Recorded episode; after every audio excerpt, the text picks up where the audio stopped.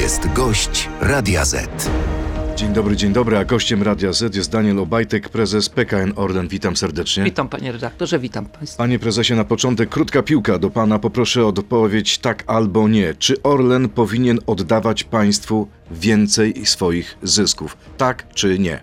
Orlen oddaje ponieważ Orlen miliardy płaci do budżetu państwa z danin i to jest wielka kwota. My oceniam, że to będzie ponad 70 miliardów w tym roku. Czyli nie. W tamtym roku. Czyli nie powinien więcej oddawać. Nie powinien oddawać. Wszyscy proporcjonalnie powinni oddawać tyle samo. Tak mówi nasz gość, tak odpowiada nasz gość. To jest także pytanie do Państwa.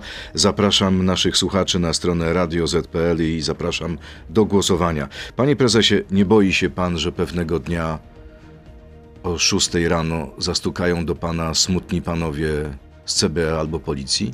No jeżeli w Polsce będziemy mieć takie zwyczaje do człowieka, który zbudował, ja i cały zarząd, koncern, który jest dziś jednym z większych koncernów w Europie, koncern, który zarabia miliardy, koncern, który inwestuje miliardy, koncern, który ma bardzo wysokie ratingi międzynarodowe, koncern, który bardzo dużo środków przeznacza na zadania społeczne. Jeżeli taki ma być zwyczaj, że do ludzi, którzy podejmują decyzje, stukają służby, służby, no to trudno.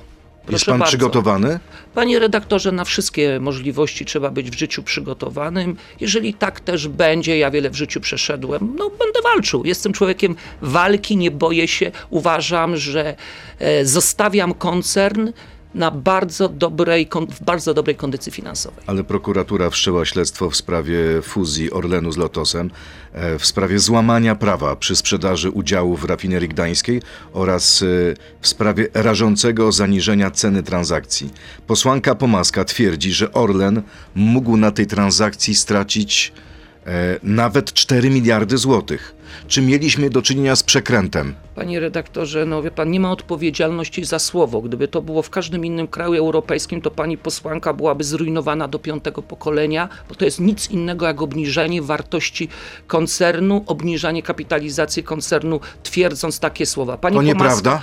To nieprawda, ale muszę, panie redaktorze, powiedzieć parę słów. Przy tej fuzji pracowało 24 podmioty międzynarodowe, banki inwestycyjne, pragnę zaznaczyć wyceny międzynarodowych firm, Komisja Europejska, zgoda Rady Ministrów. Mało to, akcjonariusze. Pani poseł zapomina, że bez mała 100% akcjonariuszy na walnym, nie tylko Skarb Państwa, głosowały za tą fuzją, znając wartość aktywów rafineryjnych. Panie prezesie, pani poseł opiera się na raporcie NIK-u.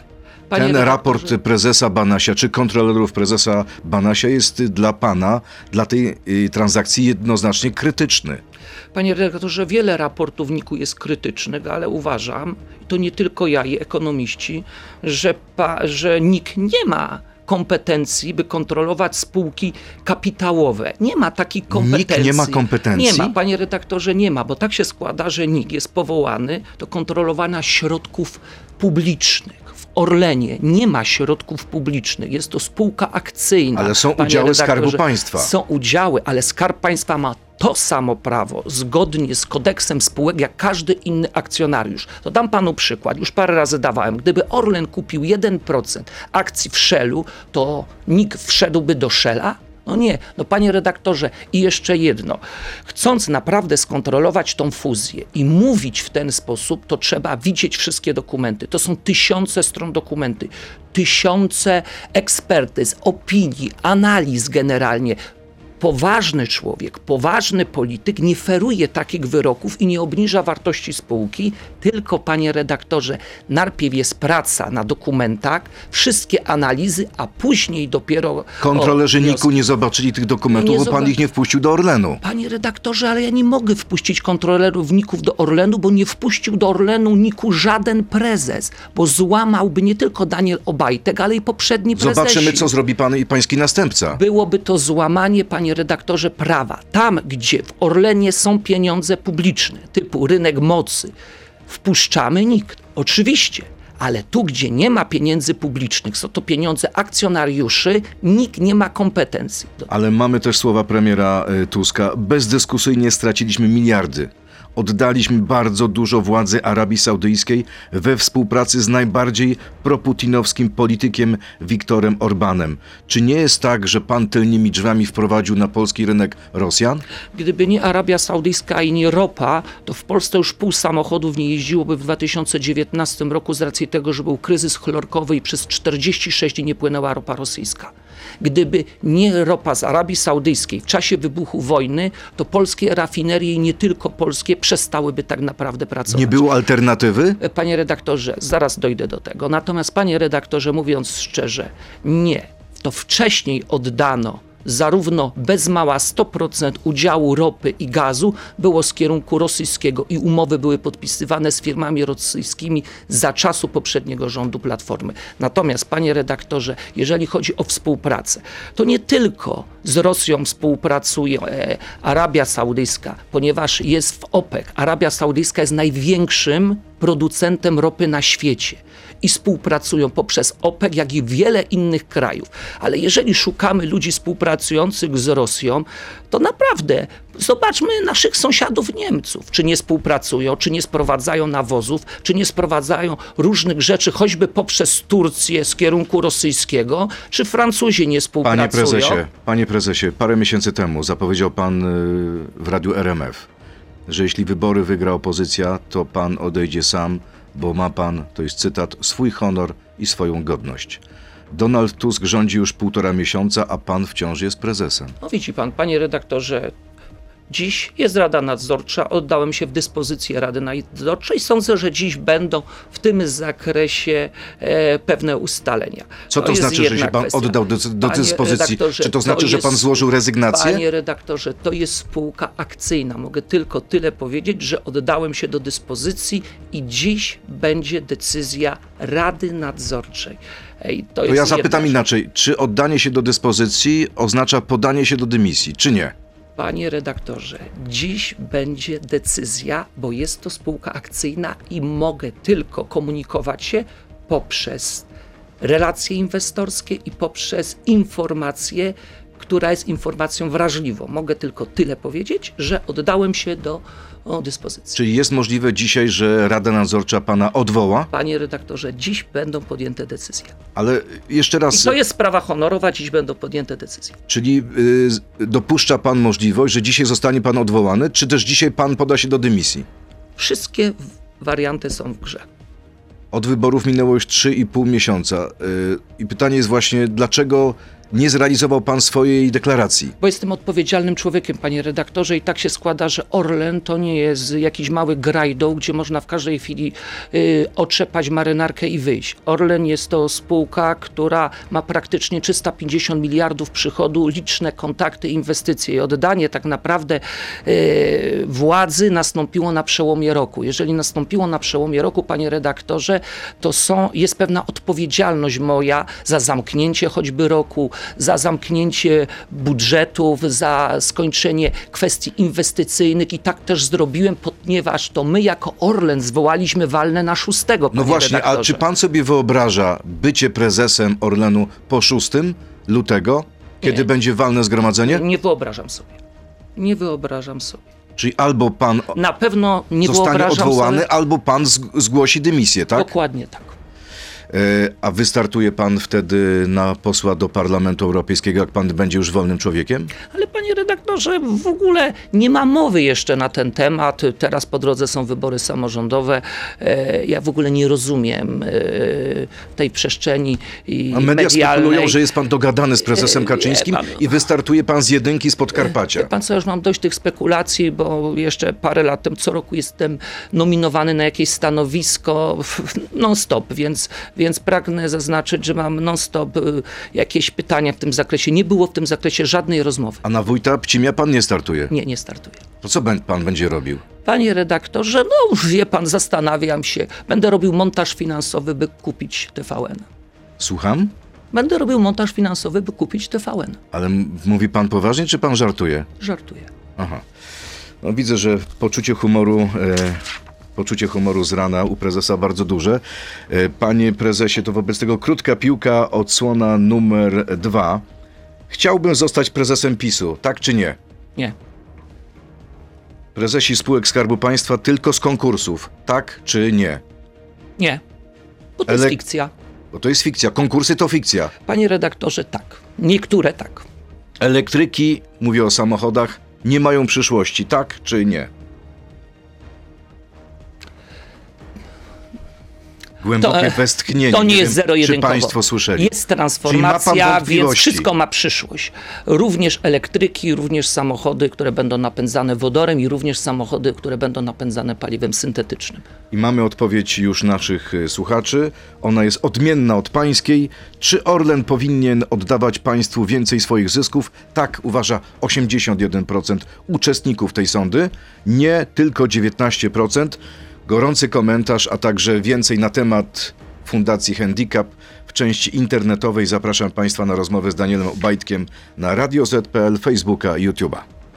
To jest gość Radia Z. Ale pociągnijmy jeszcze ten wątek startu, bo rozumiem, że nie będzie pan kupował TVN-u, a jakąś inną telewizję. Zrobi pan telewizję dla Prawa i Sprawiedliwości, bo prezes Kaczyński mówił, że będzie taka nowa telewizja.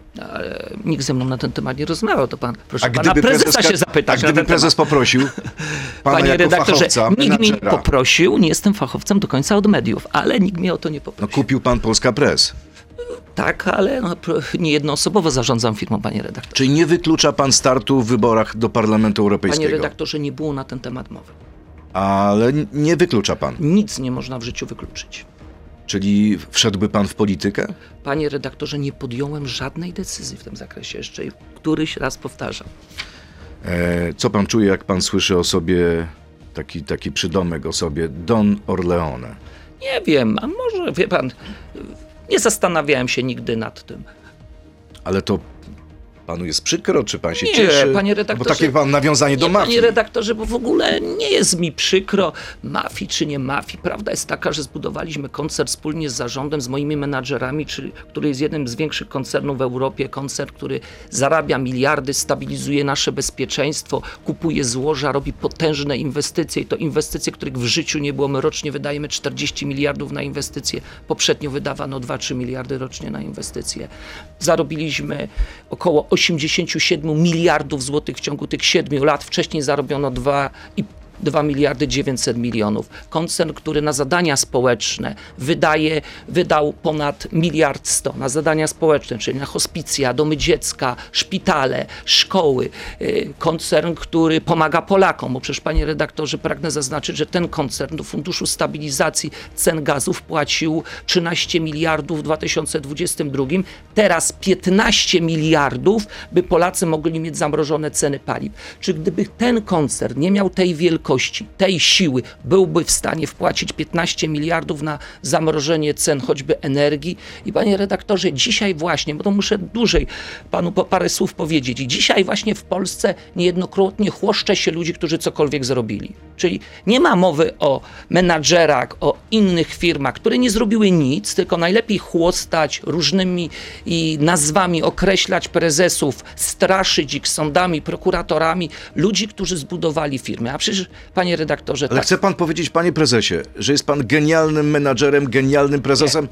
Nie, podjął pan żadnej błędnej decyzji? Niczego pan nie żałuje? Panie redaktorze, nie. Nie ma nie, ludzi, którzy nie podejmują błędów, ale w przypadku zarządzania powinni wszyscy podejmować decyzji. I w Polsce jest jeden problem. Brak podejmowania decyzji, bo wszyscy, niektórzy się boją. Widząc, jak się chłoszcze Daniela Obajtka, to każdy menadżer firmy, Skarbu Państwa zastanawia się, czy ma podejmować jakiekolwiek decyzje. W związku z tym podejmuje się decyzje. Oczywiście czasami się popełnia błędy, ale przede wszystkim trzeba podejmować te decyzje. To wróćmy jeszcze do tych zarzutów wobec pana. Mm, Mecenas Roman Giertych zadaje pytanie. Mówię tutaj o fuzji Orlenu z Lotosem. Kto wziął na boku pieniądze? Ile może być prawdy w tych Ja podejrzeniach? nie wiem, czy pan Czy mecenas... mamy do czynienia z przekrętem? Panie redaktorze, ja nie wiem, czy mecenas wszystkich mierzy swoją miarą. Nie wiem tego, panie redaktorze. Natomiast to jest fuzja, która była przy zaangażowaniu wszystkich służb w Polsce, bo niejednokrotnie z tymi służbami spotykaliśmy się ja, całe zespoły, szczególnie nadzorowana fuzja. To była Komisja Europejska, to są międzynarodowe koncerny. To jest Saudi Aramco, które ma kapitalizacji biliard 400 miliardów dolarów. To jest kwestia 30% e, rafinerii. I, mówiąc takie słowa, to naprawdę trzeba być niedojrzałym i nieodpowiedzialnym politykiem. Powiem panu jeszcze jedno. Ta fuzja zabezpieczyła bezpieczeństwo państwa, bo jeżeli ktoś mówi, że ta fuzja nie zabezpieczyła bezpieczeństwa państwa, to po prostu zwyczajnie kłamie. Bo panie redaktorze, wcześniej państwo w Orlenie miało 27%.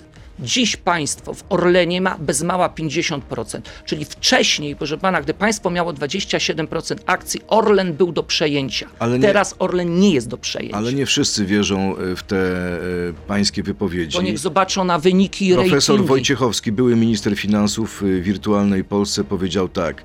To jest kuriozalne, że drugi co do wielkości monopolista na rynku gazu i ropy na świecie trafia w ręce rządu Arabii Saudyjskiej. Warunki odstąpienia od tej transakcji opiewają na 500 milionów dolarów. To jest kwota bliska całej transakcji. Czy ta umowa została podpisana, czy jest ok, czy jest fair, czy ona jest y, korzystna dla Polski? Wie panie, ja się w ogóle dziwię, że ludzie z tytułami profesorskimi wypowiadają się nie widząc tych wszystkich umów. Umowy trzeba czytać w całości. To nie jest tylko jedna umowa. Ale część umów jest znana. E, Panie redaktorze, nie jest to jedna umowa, nawet nie jest znane 5% tych umów. To nie jest jedna umowa, to jest wiele umów związanych zarówno z 30% tylko rafinerii, 70% tej rafinerii jest w rękach Orlenu, ale to jest, panie redaktorze, umowy na dostawy ropy. W każdych umowach na dostawy ropy ma pan różnego rodzaju zapisy, bo to jest praktycznie 20 milionów ton ropy do systemu Orlenu, czyli nie tylko do Polski, ale do naszego systemu tej części Europy. Czyli- I umowy są zabezpieczone. I chcę panu powiedzieć, ja wolał, ja uważam, że zachowaj Boże o szarlatanów, którzy wypowiadają się na temat, to mówię konkretnie o wszystkich, o fuzji, którzy nie widzieli tych dokumentów, nie widzieli umów, nie widzieli analiz. Panie redaktorze, Ludzie, którzy krytykują tą transakcję, to są wariaci, pana zdaniem? Panie redaktorze, chcąc krytykować tą transakcję, to trzeba widzieć wszystkie dokumenty, trzeba widzieć umowy i panie redaktorze, jeszcze raz podkreślam, 23 instytucje w kraju i za granicą, banki międzynarodowe, e, kancelarie międzynarodowe, akcjonariusze, ratingi i, w, i jeszcze jest coś takiego, panie redaktorze, o czym się nie mówi. Coś takiego jak cel robienia fuzji. Po pierwsze, Mówi ktoś o byciu monopolistą. Nie jesteśmy monopolistą, bo dlatego Komisja Europejska dała warunki zaradcze, żebyśmy nie byli monopolistą. To jest po pierwsze. Po drugie, wszyscy ci fachowcy nie widzą analiz związanych z synergiami. Po to się robi te fuzje, by były synergie. I tu Nie widzą, jeszcze- bo może pan nie wpuścił ale kontrolerów panie NIK-u. redaktorze, czy pan widział jakiekolwiek umowy międzynarodowe, żeby ktoś wpuszczał i publikował jej? Czy pan widział umowę na Ciech? Czy pan widział umowę Czyli na nie autostrady? wyobraża pan sobie, żeby pański następca to ujawnił? Jeżeli ujawni, złamie prawo i wszystkie firmy międzynarodowe, które podpisywały umowy z Orlenem, wycofają się z Orlenu, ponieważ nie znam firmy, nie znam firmy, która by publikowała umowy w tym zakresie. To jeszcze dwa zdania o Saudyjczykach. Yy, Czy była alternatywa Panie wobec redaktorze, Saudi Aramco? Już panu powiem, nie było w ogóle zainteresowanych, jeżeli chodzi o 30% rafinerii i nie spełnilibyśmy warunków zaradczych, jeżeli chodzi o Komisję Europejską. I jeszcze muszę panu dokończyć synergię. W tym roku wypracowaliśmy półtora miliarda synergii z tego tytułu. Ale wracając do tego... A był rozważany kwestia- wariant Iranu? Ale oczywiście kiedyś były rozważane wszystkie warianty. W momencie, kiedy zaczęliśmy dywersyfikację ropy i sprowadzania ropy z innych kierunków, bo nie czekaliśmy na wojnę i nie byliśmy naiwni. W związku z tym również wzięliśmy trzy dostawy spotowe z Iranu, ale w tym czasie weszły sankcje. Nie mogliśmy brać z Iranu. A jeżeli chodzi o Arabię Saudyjską, to pragnę zaznaczyć, że trzeba patrzeć na wiele wątków. Po pierwsze, największy producent ropy na świecie. Po drugie, panie redaktorze, geograficznie jest stosunkowo blisko. W związku z tym transport i koszt transportu jest generalnie do udźwignięcia w całej tej transakcji, więc jest, wielu czynników, jest wiele czynników, które wskazały na Arabię Saudyjską. Panie prezesie, to pora na y, pytania od naszych słuchaczy, jest ich bardzo dużo. E, Proszę o krótkie odpowiedzi. Czy na koniec swojej prezesury może pan z dumą przyznać, że pracownicy stacji paliw Orlen zarabiają więcej niż to, do czego zobowiązuje minimalne wynagrodzenie? Pracuję na stacji i od lat zarabiam najniższą krajową. Panie redaktorze, nie ja zatrudniam, oczywiście pochylam się na tym, co roku realizujemy podwyżki w tym zakresie. Oczywiście stacje są prowadzone przez pojedyncze firmy, e, monitorujemy. Uważam, że generalnie uważam, że w roku 2024 również powinny być podwyżki dla osób, które e, pracują na stacjach i również to przewidujemy w swoich, swoich planach. Ale to nie pan już prawdopodobnie Ale to już nie ja będę podejmował decyzję. E, Kolejne pytanie. Jak wynika z zestawienia wynagrodzeń w 2022 zarobił pan w Orlenie 2 miliony 200 tysięcy złotych. Jak ma się to do szeregowego Kowalskiego pracownika spółki, który za ten sam okres zarobił 50 tysięcy złotych? Czy jego dzieci, tego pracownika, mają inne żołądki, inne potrzeby? O, wie pan, ja rozumiem pewną kwestię, ale też proszę zobaczyć na odpowiedzialność tak naprawdę i proszę zobaczyć na inne grupy, inne spółki międzynarodowe e, i innych prezesów. No tak się składa, że to jest zdecydowanie e, większa odpowiedzialność i tak się składa, że e, podejmowane decyzje i praca, no nie można jedno porównywać do drugiego, panie redaktorze, e, więc ja bym chciał, żeby te zarobki w Orlenie były utrzymane, bo jak pan widzi niejednokrotne publikacje, to słyszymy, że nawet 8 milionów jakby prezes zarabiał, to by zarabiał mniej niż w zachodnich koncernach, więc teraz widzę że narrację na odwrót. Wcześniej robiono ze mnie milionera, a teraz jest narracja, że prezesi spółek powinni zarabiać więcej. Oby te zarobki były utrzymane. Kolejne pytanie. Czy nie uważa pan, że ewentualny start z ramienia PiSu po wieloletnim pobycie w spółce, w spółce Skarbu Państwa mm, nie jest dla pana szkodliwy wizerunkowo? Panie Wizerunkowo? redaktorze, ale ja nie podjąłem żadnej decyzji, jeżeli chodzi o jakiekolwiek startowanie i podkreślam, jeszcze jestem prezesem Orlenu u, i mam czas do podejmowania jakiejkolwiek Jeszcze decyzji. przez kilka dni, czy prze, jeszcze Panie przez kilka godzin? niewiele, ale mam jeszcze czas później na y, podejmowanie decyzji. Co, y, czy sądzi pan, że pański zastępca będzie kontynuował politykę rozwoju Orlenu na inne kraje w Europie? Oby tak kontynuował jak my, oby zwiększał ilość, choćby nawet detalu. Dziś jesteśmy na, w, sześć, w sześciu krajach, zaczynałem, gdzie byliśmy w trzech krajach i oby utrzymał to tempo rozwoju, które jest dużym tempem rozwoju i widocznym jest tym tempem rozwoju, aby uspokoił tą sytuację, która teraz jest. Kolejne pytanie. Jakie czynniki miały wpływ, że przed wyborami paliwo było dużo tańsze i dalej? Jakie czynniki wystąpiły chwilę później, że paliwo podrożało? Panie redaktorze, jest wiele czynników. Na marżu już to podkreślam, trzeba patrzeć z perspektywy W tej e, sprawie, roku. przypomnijmy, panie prezesie, jest również śledztwo. Prokuratura w Płocku o- e, zrobiła śledztwo, czy wszczęła śledztwo właśnie w, sprawę, w sprawie zaniżania cen paliw. Panie redaktorze, no mamy taki Co zwy- mogło narazić spółkę powiedzieć- na szkodę w wielkich rozmiarach. Ale proszę pana, nie naraziło, bo jak widzieliście państwo wyniki za trzeci kwartał, to wyniki były bardzo imponujące i nie naraziło spółkę. Ale panie prezesie, ale tak wprost, czy ten cud na Orlenie nie był po to, żeby PiS wygrał wybory? Panie redaktorze, nie i zaraz panu podkreślę. Na marże trzeba patrzeć z perspektywy długofalowej. I taki sam, panie redaktorze, by cud, wakacje, kiedy mieliśmy promocję 30-40 groszy i czasami jakby pan odjął tą promocję, to też była piątka z przodu. Pa, panie redaktorze, wiele jest przyczyn, dla których paliwo jest droższe, tańsze. To nie jest tylko kwestia dolara, to nie jest tylko kwestia innych dodatków. Ale powiem panu, muszę to panu powiedzieć. Nie wiem, bo tak się składa, że wiem, że jest postępowanie w sprawie. To trzeba będzie niedługo wszystkich polityków też do prokuratury, bo słyszałem z ust Platformy Obywatelskiej, że niedługo paliwo, że będzie paliwo po 5 zł. No to w związku z tym zobaczę, e, czy też będą wnioski ze strony posłów Platformy Obywatelskiej do prokuratury w tej sprawie. Pragnę jeszcze Ale też... raczej nie ma zarzutów za obietnicę.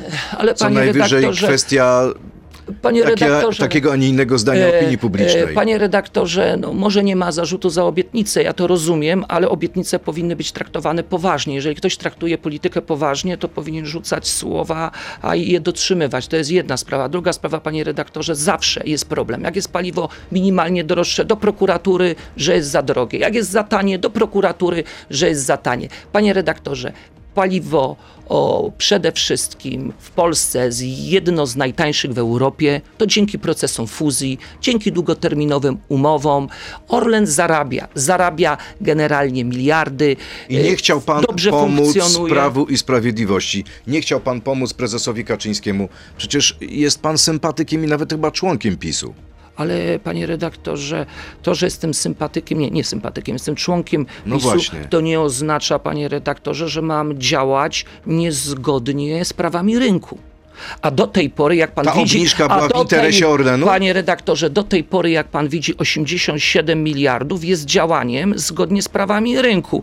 O, to, to jakby pan zadał pytanie choćby prezesowi Krawcowi, gdzie było 2 miliardy 900 milionów za 8 lat. No, panie redaktorze, no, patrzmy na wyniki. Jest pan e, dużo lepszy niż Nie, panie redaktorze, nie ja będę to oceniał. Proszę zobaczyć na wyniki, proszę zobaczyć na wielkość Okej. koncernu, proszę zobaczyć na nasze stacje, które są jedne z najnowocześniejszych w Europie. To Proszę zobaczyć na cały dorobek. Ja nie mam zamiaru oceniać pana prezesa Krawca. Generalnie nie chciałbym, żeby mnie oceniano. Zobaczę i po, będę oceniał w momencie, kiedy będą czyny. To tak spójrzmy na czyny. kolejne pytania. Ile by kosztował, panie prezesie, litr benzyny bez wszystkich podatków i obciążeń?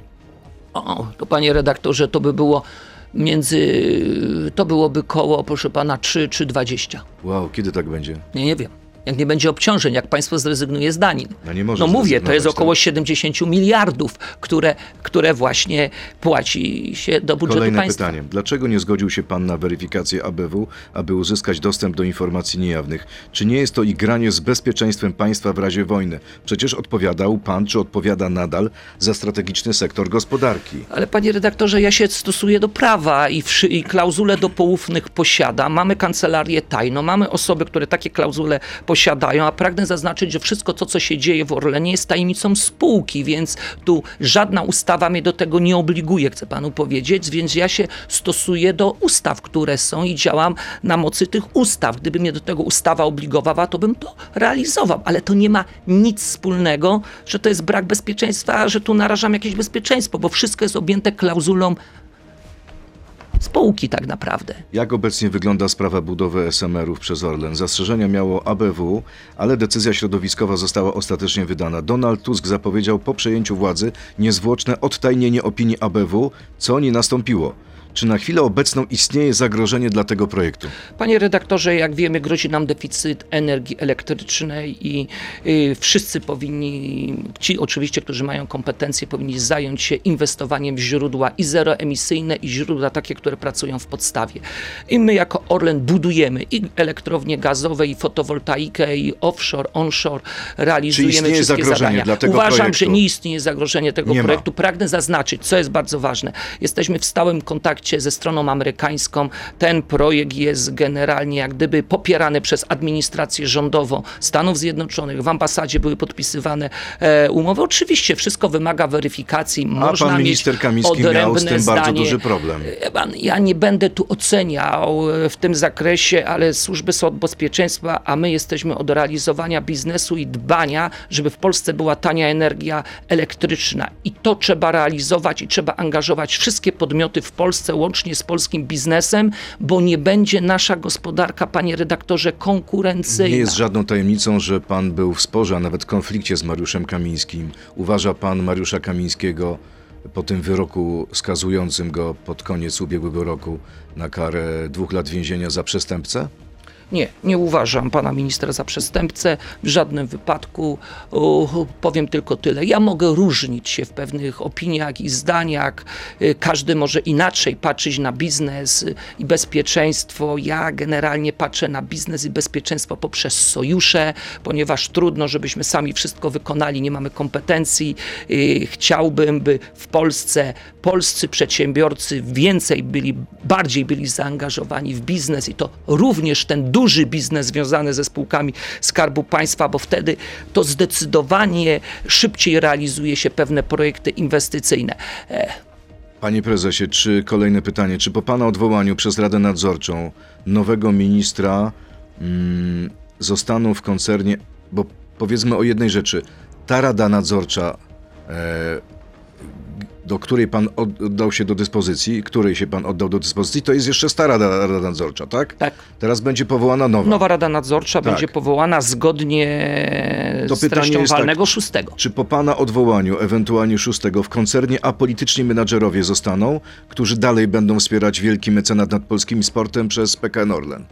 Panie redaktorze, no nie sądzę, żeby to byli menadżerowie apolityczni, ale pragnę zaznaczyć, że przestańmy wierzyć w tą apolityczność i przestańmy ludziom opowiadać o menadżerach y, niepolitycznych, niezwiązanych, nawet w Niemczech, gdzie jest bardzo dużo przemysłu, proszę pana, i to nawet stricte prywatnego, firmy są związane z polityką i bez decyzji rządu niemieckiego czy rządu danego landu nie ma decyzji biznesowych. Sam wiem, bo realizujemy różne e, Chce pan biznesy. powiedzieć, że premier Donald Tusk zdecyduje o tym, że pańskim następcą będzie ktoś, kogo zna, do kogo ma zaufanie?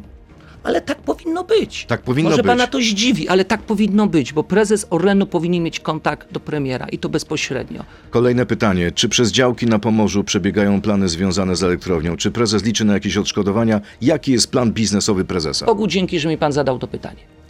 Panie redaktorze, tu z wielką stanowczością chcę podkreślić, nie posiadam żadnych działek, które są na terenie budowy atomu. To jest kłamstwo na mnie i na moją rodzinę rzucane niejednokrotnie. Niejednokrotnie, panie redaktorze, i to jest nieuczciwe. Atom będzie budowany na gruntach Skarbu Państwa, czyli na gruntach lasów państwowych. W koło tak się składa, są inni właściciele działek, które mają setki hektarów i nie ma wokoło atomu, czy w strefie budowania atomu rodzina Daniela Obajtka ani Daniel Obajtek działek. Ile to jest jedna nieruchomości? sprawa.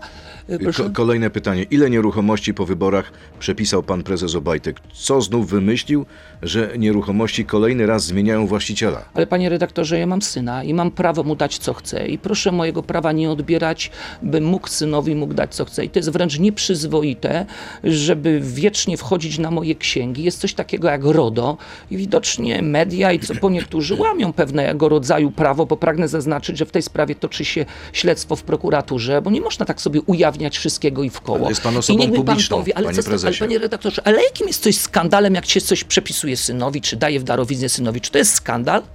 Niech mi pan powie, czy to jest skandal? zdaniem nie. No moim zdaniem nie. I moim zdaniem większości Poli, Polaków nie jest to skandal. Mam prawo swój majątek nim rozporządzać i dać komu chcę, a zwłaszcza synowi. Kolejne pytanie, nawiązując do informacji Mariusza Gierszewskiego. Czy Fundacja Integracji przez Sport Handicap Zakopane wywiązuje się z umowy użytkowania nieruchomości w Borkowie, gmina Choczewo?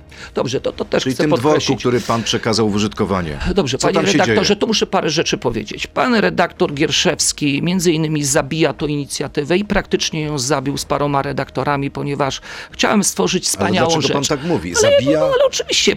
Dziennikarze mają prawo do Proszę tego, pana, żeby dziennikarze mają- oceniać i informować. Panie redaktorze, dziennikarze mają prawo, ale powiem panu o historii tego. Dziennikarze mają prawo, ale poprzez tą wielką chucpę, która była zrobiona przez dziennikarzy, gdzie nie było tak naprawdę e, prawdy w tym wszystkim, ta fundacja ma potworne problemy w pozyskiwaniu środków, jest naznaczona, e, jest wręcz bardzo źle traktowana.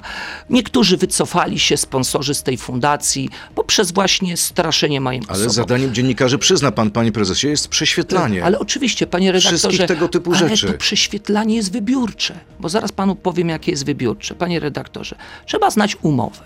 Jeżeli się prześwietla, to trzeba zobaczyć, że ja dworek oddałem na 40 lat. I oczywiście to się mówi, ale nie mówi się, że chcąc bym ten dworek odzyskał, muszę ponieść wszystkie koszty. Żebym go mógł odzyskać. To jest jedna kwestia. A nie jest tak, że Druga y, po kwestia, zakończeniu... panie redaktorze, Sekundkę, nie, panie prezesie.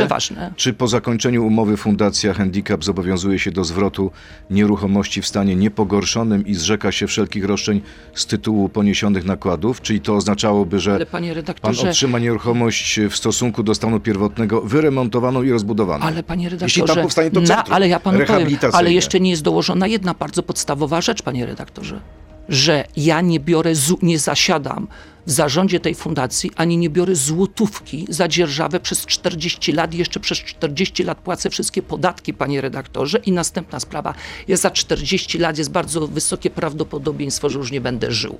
Więc panie redaktorze, życzyłbym wszystkim takiego dobroczynności, by ktoś oddał swoją nieruchomość na 40 lat, której nie może odzyskać, a jakby chciał odzyskać, musi ponieść wszystkie w tym zakresie A koszty. czy to prawda, panie prezesie, że y, fundacja do tej pory nie uzyskała koniecznych zgód i pozwoleń?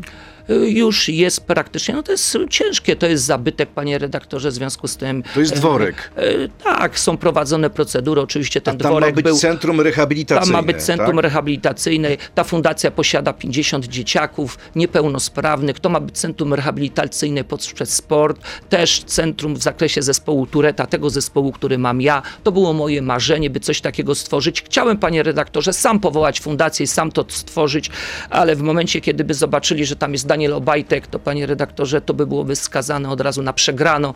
W związku z tym, by zrealizować swoje dzieło, przekazałem to na 40 lat i to, co podkreślam, ponoszę wszelkie z tego tytułu koszty A i powinno być to syna też? Panie redaktorze, tak, powinno być to generalnie, panie redaktorze, muszę skończyć, powinno być to pokazywane jako wzór, a nie coś, co cały czas jestem przez to napiętnowany. To nie jest przyzwoite e, w tym zakresie. Y, No to jeszcze kończąc wątek, przepraszam, ale one, te informacje funkcjonują w mediach. Y, Wątek rodzinny. Pański brat, pan Bartłomiej Obajtek, został odwołany ze stanowiska dyrektora regionalnego Lasów Państwowych. Był pan zaskoczony tą decyzją? Nie, nie byłem zaskoczonym. Jest to fachowiec, który od początku swojego życia pracował w lasach państwowych, ma trzy kierunki. Yy, człowiek z wielkim doświadczeniem został odwołany. To była decyzja polityczna? Ale oczywiście, że to była decyzja polityczna i y, ze względu na zemstę, jeżeli chodzi o moje nazwisko. Ale kto chciał, chciał, chciał mścić? Panie redaktorze, no, no nie będę tu wymieniał imion, nazwisk, no ale mój brat został odwołany. To, to jest faktem. E, Minister Henning informowała jeszcze przed tym odwołaniem, że ona sama zablokowała sprzedaż mieszkania w Gdyni, które pański brat miał nabyć z ponad 90% bonifikatą. Panie redaktorze, no i widzi pan, to jest powtarzane w lasach państwowych, jak i w innych kwestiach, choćby nawet służby mundurowe, jest coś takiego, że można nabyć mieszkanie za bonifika- bonifikaty, jeżeli się pracuje. W lasach państwowych w ten sposób 40 tysięcy mieszkań. 40 tysięcy mieszkań zostało nabytych. Między innymi urzędujący pan dyrektor lasów państwowych nabył coś, co kosztowało 2 miliony z dużą boni- bonifikatą, też chyba bodajże 95%. Czyli Więc pański jak pani- brat nie był w żadnej uprzywilejowanej ale oczywiście, sytuacji, tak? więc pani minister, jeżeli tak dochodzi prawdy, to powinna w takim razie wystąpić do 40 tysięcy pracowników lasów państwowych, którzy nabyli nieruchomości z bonifikatami i powinna ich poprosić, żeby te nieruchomości oddali, łącznie z jej dyrektorem generalnym lasów państwowych. To jeszcze jedna opinia na temat y, pana działalności. Y, Ten wspomniany przeze mnie już profesor Michał Romanowski, który jest specjalistą w zakresie prawa cywilnego i handlowego, uważa, że powinien pan odpowiedzieć tylko, nie tylko za fuzję Orlenu z Lotosem, ale też za zakup Polska Press. E, I on mówi, że tutaj jest nawet mowa o zagrożeniu karą do 25 lat więzienia. no, Czy co- pan się nie boi? No, panie redaktorze, nie boję się, nie traktuję tych opinii w ogóle poważnie i proszę pana, e, proszę oceniać spółkę akcyjną przez wyniki. Jeżeli chcą zamykać człowieka, który miliardy zarobił dla Polski, jeżeli chcą zamykać człowieka, który e, zdywersyfikował dostawy gazu i ropy do Polski, człowieka e, i cały zarząd, gdzie my inwestujemy 40 miliardów złotych, rozwijamy polską gospodarkę i stworzyliśmy czempiona na a, miarę europejską. Jeżeli za takie rzeczy w Polsce trzeba zamknąć ludzi, no to bardzo dobrze. To ja panu profesorowi powiem, żeby się zajął tymi politykami, którzy sprywatyzowali tysiąc spółek, rozsprzedali tysiąc spółek i nie zrobili tak naprawdę nic, a tak naprawdę stworzyliśmy spółkę, gdzie przez międzynarodowe firmy ratingowe Fitch i Moody's podniesione zostały ratingi o prawie dwa albo trzy poziomy. Ale Jeżeli takich do- ludzi się chce Polska zamykać, Press, proszę bardzo. Polska Press. Y, czy te media, które pan kupił, nie stały się tubą propagandową jednej partii, której pan jest członkiem? Panie redaktorze, no nie. W żadnym wypadku nie.